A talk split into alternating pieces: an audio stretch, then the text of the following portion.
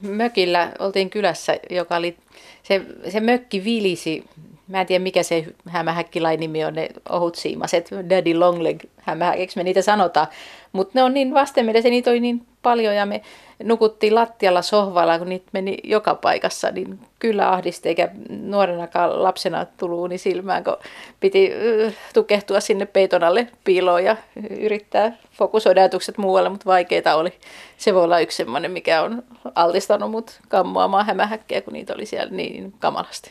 Ja nämä on just niitä, jotka ei varsinkaan pure ihmistä, mutta että no, onko nämä nyt sitten mitenkään järjellä selitettäviä? Ei varmaan, paitsi että ne on niin nopeita. Ja se, en mä tiedä, niillä on liikaa jalkoja. ei, ei tule järkeä mukaan kyllä, mutta se olomuoto on kyllä myös semmoinen, tai siis se, niiden malli. Sulla on toinenkin hämähäkkimuisto tämmöisestä vähän vaarallisemmasta, oikeasti vaarallisesta äh. hämähäkistä. Joo, ja rakkaista lähimmäisistä.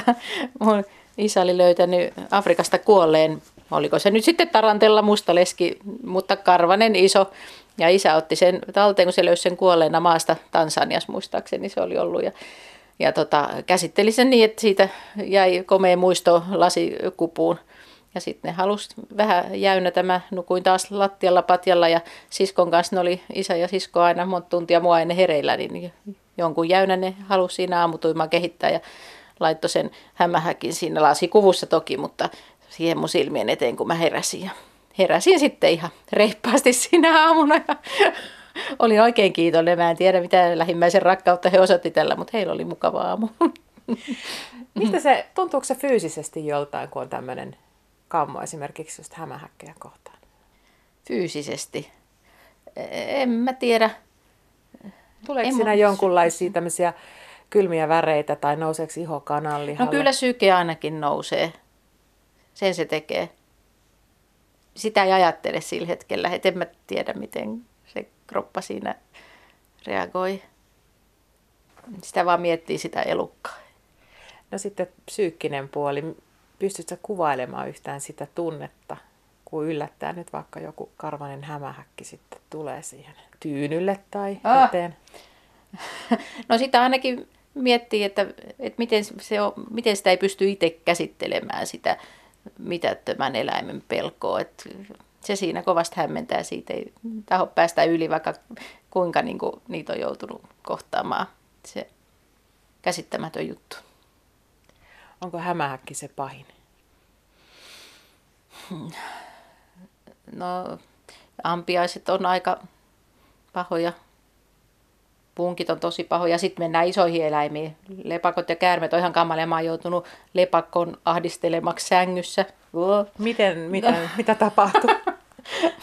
Mä olin mökillä yöllä, kuulin rapinaa. Mä ajattelin, että no se on tuossa seinän vieressä ulkopuolella, linnut siellä rapistelee.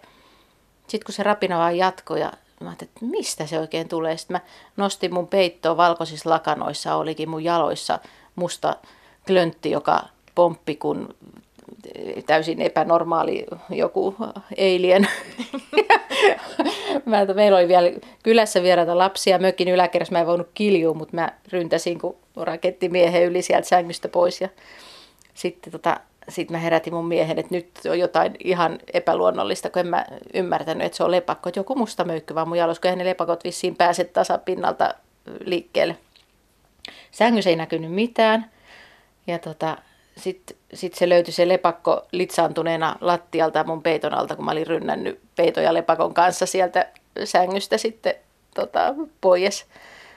Mutta tota, sitten rauhoitoin, kun tajusin, että se on jotain luonnollista, mikä mun kintuis oli ollut, mutta vähän irvitti, hänen lepakon puremista vähän pelottelee, että sieltä voi pöpöjä tulla, jos ne nakkaa kiinni. Hmm. Mutta se oli sen eläimen loppu, kun mä en osannut varoa sitä yhtään, kun mä laukasin sieltä sängystä ylös. Sitten vaan rupesi miettimään, että eikö ne yleensä tota, parvieläimiä, että se yksi on just mun sänkyyn tullut, ettei tullut loppujana kyllä uni silloinkaan. Niin voisi kuvitella, että siellä jossain jemmassa oli sitten vähän useampikin lepakko. Ainakin mielikuvituksessa. Hyvä, ettei ne ehkä nyt sitten kaikki halunneet tulla siihen sängylle. Joo, ei kyllä siihen yhteen jäi. Mainitsit tuossa myös ampiaiset, ja. että ne inhottaa. Mikä Joo. niissä on inhottavaa? Olen pelännyt jo niitä ennen kuin ne pisti. että onko se pelko tullut vain mallioppimisesta vai siitä, että on kuullut, kuinka kipeätä se voi tehdä, että se ei ainakaan laukassu se ensimmäinen pisto. On mulla monta kertaa pistänytkin ampparit. Mutta tota, eniten ne ahdistaa mua tällä hetkellä elokuussa, kun ne tulee liian liki, että niitä ei pääse karkuun. Mutta tota, kyllä ne on alkukesästäkin semmoisia, mitkä saa mut levottomaksi. Mä nauttisin kesästä kamalasti enemmän, kuin ei olisi näitä pelon aiheita. Mutta jos mä oon yksin kotona ja mulla on kotona amppari, niin tätä nykyään mä imuroin sen ja sen jälkeen se imuri on niin pelottava, että mä vien sen imurin ulos. Ekan, elämäni ekan ampiaisen mä tapoin, mä olin varmaan jo pitkälti yli 20 ja mulla oli silloin seeferi. Ja tota, kun mä litsasin sen paniikissa sanomalehdellä ikkuna, koko ikkuna meni aivan keltamustaksi ja Seefferi meni kylpyhuoneeseen suihkuverhon taakse tärisemään, kun se kanssa niin hyvin aisti, että tämä oli nyt että jotain täällä on nyt pelkoa hurjaa. ilmassa. Kyllä, kyllä. Mutta että ampparit on jotenkin, ne, mä tunnistan sen surinankin jo niin hyvin, että meillä on tota, kotona meidän sängyn vieressä on hormi ja siellä on jo välillä aina surisee tuolta piipusta kuuluu pörjäisten äänet yöllä ja mä herään niihin ja mä niistäkin äänistä mä tunnistan, että pitääkö mun havahtua ja pelätä, että onko se amppari tulos sieltä rööreistä mun luokse vai onko se vaan mehiläinen, kimalainen tai kärpänen. Mutta se ampiaisen surina on ihan omansa, mikä mut valpastuttaa hereille sikemästäkin unesta. Ja sit sä kerroit mulle ennen tätä haastattelua, että ampiainen on päässyt sut nyt yllättämään kesähepenissä. Joo, joo. Tota, ollessani raskana niin viikon sisään kaksi eri kertaa niin raskausmekon sisään huomaamatta meni ampiainen ja pisti mua, kun mä en niitä tiedostanut. Ja sitten mä kysyin tästä neuvolassa, niin neuvolan oli sitä mieltä, että tämä on mieluisa tuoksuampiaiselle tiineenä oleva, raskaana oleva nainen. että siihen loppu, loppu tota mekkojen käyttö kesähelteellä, vaikka kuuma tulikin, niin en viittynyt enää testata, kun kaksi kertaa viikon sisään ne keksi tulla mulle kyllä Tämä on mielenkiintoista. Olisi hauska kuulla joltain eläintieteilijältä. Niin, Onko näin? Tämä, että... tämä vaan neuvolan tädin legendaa, mutta mä ostin tämän ihan tämän selityksen. No, mutta pieni eläin, jolla on vaikuttava ääni ja jo pelkästään se aiheuttaa pelkoja. Saati sitten se piikki ja monethan on mm. allergisia. Kyllä. Sitten semmoinen ihan pienen pieni.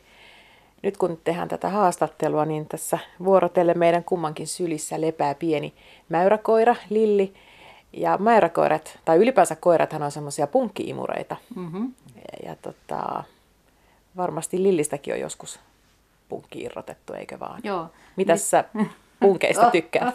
no tuolla to, pelolla on niinku järkevä syynsäkin. Mutta Lilli on vielä tuommoinen riistan värinen, että siitä ei punkki erotu. Mutta koirille on niin hyvät punkin kartuslääkkeet, että meidän koiralla on hyvin vähän ollut punkkeja – mutta uskoisin, että viime kesänenkin, kun mulla pohkeessa punkki oli, oli tullut koirasta, joka huomasi, että koiran karvaviidakkoon on paljon vaikeampi kiinnittyä, että vaihdanpa tuohon ihmiseen, kun koira saa sängyssä nukkua.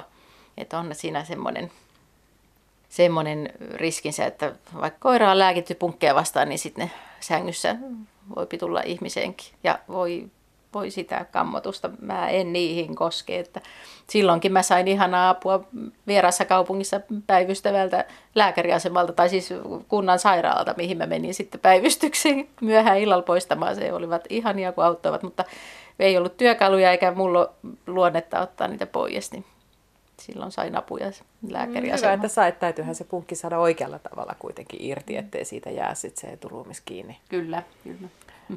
No sitten näitä kesäisiä riemuja. Voi voi, ja onhan näitä tämmöisiä pörrääviä siivekkäitä muitakin. Mites noi parmat, tykkäätkö niistä? Öö, en tykkää, mutta ne on onneksi niin hitaita, että ne mä saan litsattua. Ja mä oon huono ihminen sit minen sääli, että jos, jos mä kohtaan fobian kohteen eikä muuta keinoa, niin sitten mä otan hengen pois niiltä ja parmat on helppo litsata. Mutta niin hirveän kokoisia parmoja kohtasin Ranskassa, missä mä olin veneilemässä isän veneellä, että siellä ajettiin kyllä ojan pientareille komeasti veneellä, kun mä olin ruorissa, kun tuli semmoisia viisi senttiä pitkiä parmoja iholle, niin niitä ei enää ilkeä litsatakaan kyllä. Joo, siis jotkut eläimet, se kipu, mitä niiden purema tai pisto aiheuttaa, niin sehän mun mielestä kuulostaa hirveän loogiselta syyltä siihen, että on, on jonkunlainen hyönteispelko tai voi mm. olla isompikin hyönteispelko. Että Et toisaalta sehän taitaa olla myös sellainen suojelumekanismi, mikä on hyvä olla olemassa. Ettei mm. nyt ötököitä päin tarttis mennä. Tunnetko sä huonoa omaa tuntoa siitä, jos sä litsaat nyt sitten vaikka paarman tai, tai en niitä mä ampiaisia? litsaamisesta, mutta kyllähän nykyään kun pörriäiset on niin käynyt vähin, niin pitäisi malttaa mielensä.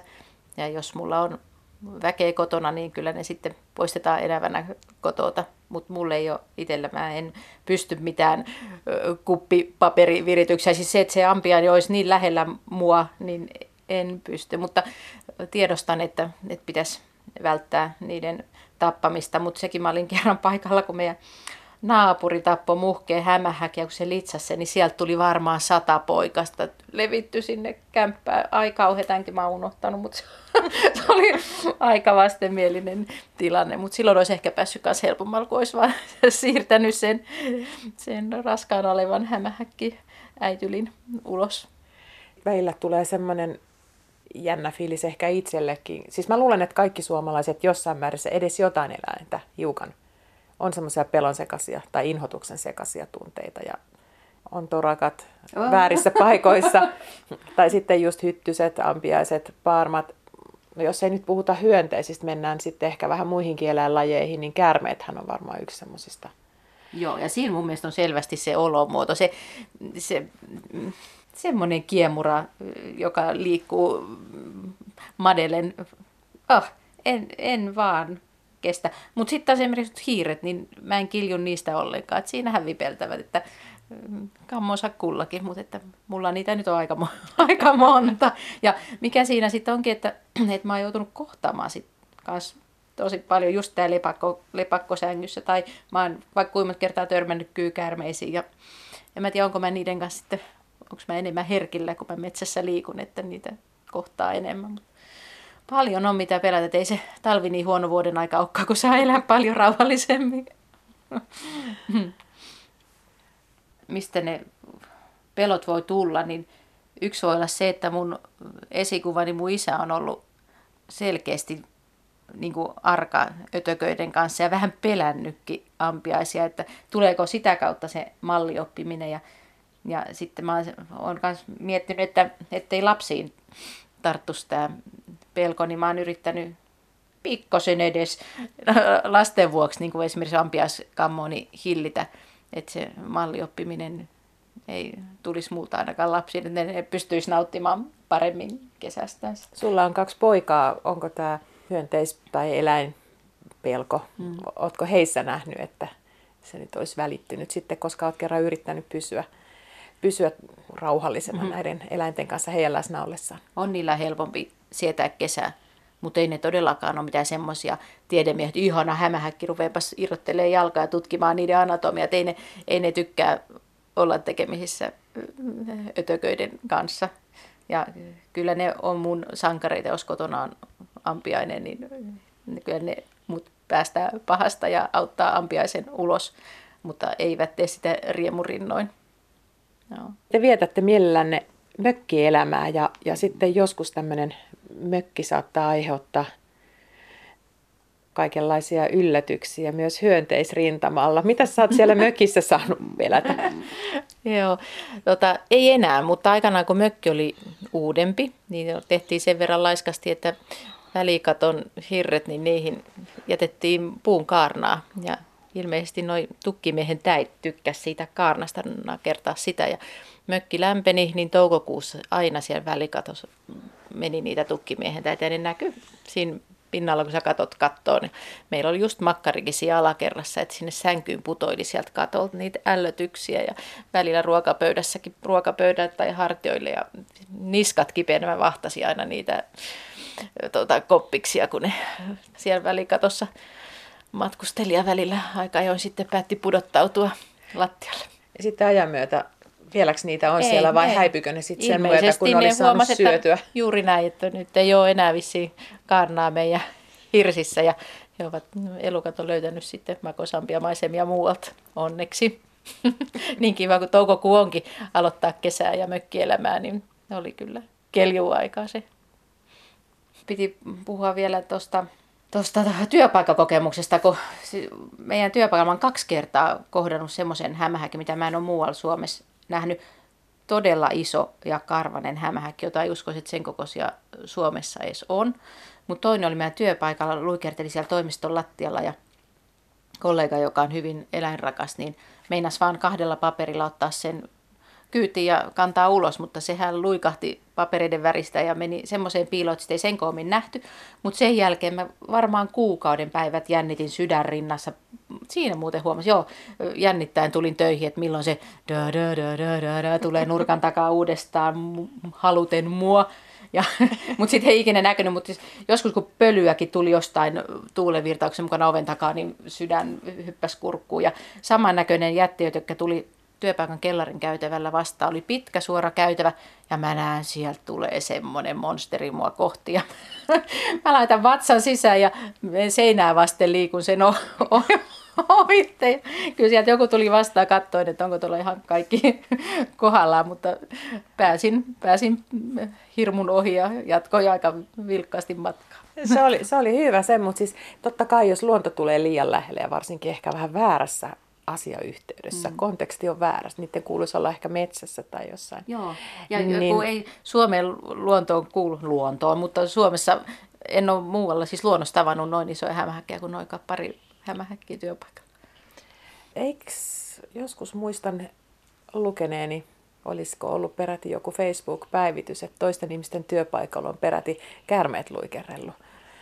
Aa, just tätä, että ne eläimet tulee mun luokse. Tätä tarinaa mä en muistanutkaan. Kyllä. Joo, siis eh, Helsingin Tapanilan kaupungissa asfalttiparkkipaikalla mä olin astumassa poikajoukon kanssa autoon, niin kunnes joku koputti mun ikkunan että hei sun auton vanteeseen luikkerteli käärme.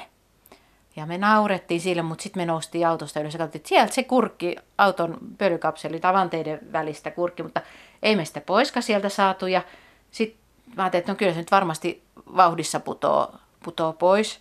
Mutta vähän oli ilkeä fiilis ja Pojat istu kaikki autossa jalat sylissä ja mäkin vähän nostelin kytkintä äkä, äkäseen ylös, kun mä en tiedä, miten tuo auton lattia muodostuu, että keksiikö se tiensä auton sisään, tämä on höpö höpöä, mutta, mutta inhottava fiilis. No mä ajattelin, että no se putoo vauhdissa tai kärventyy, litsaantuu, häipyy sieltä.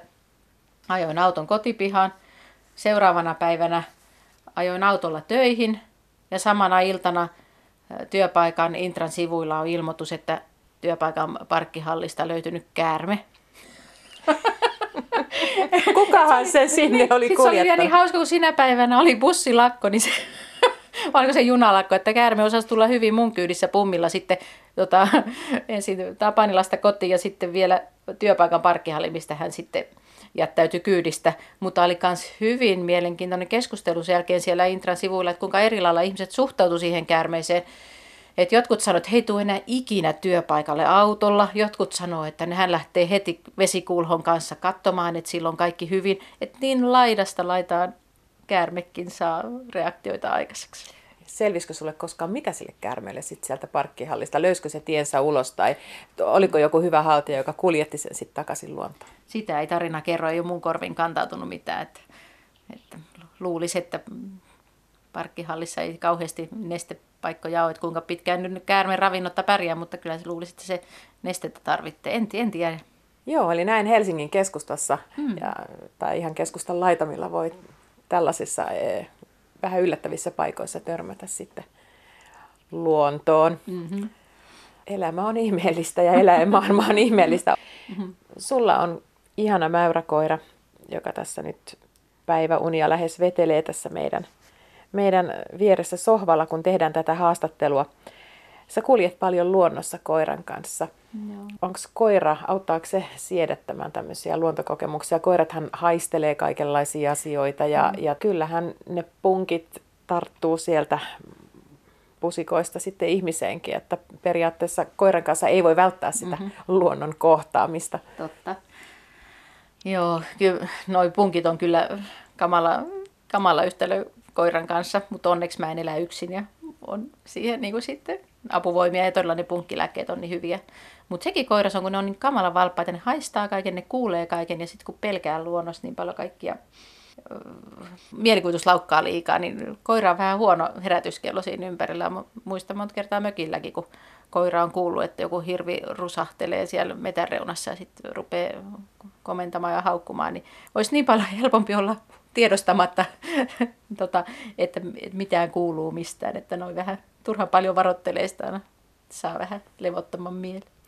Tästä täytyy varmaan kuitenkin todeta, että sä et ole semmoinen säikkyihminen, vaan liikut mielelläsi luonnossa. Juu, juu, juu, juu. Kyllä, kyllä pitää niin prioriteetit pitää kuitenkin mielessä ja koittaa itteensä rohkaista, vaikka se kyllä kovin vaikeaa onkin.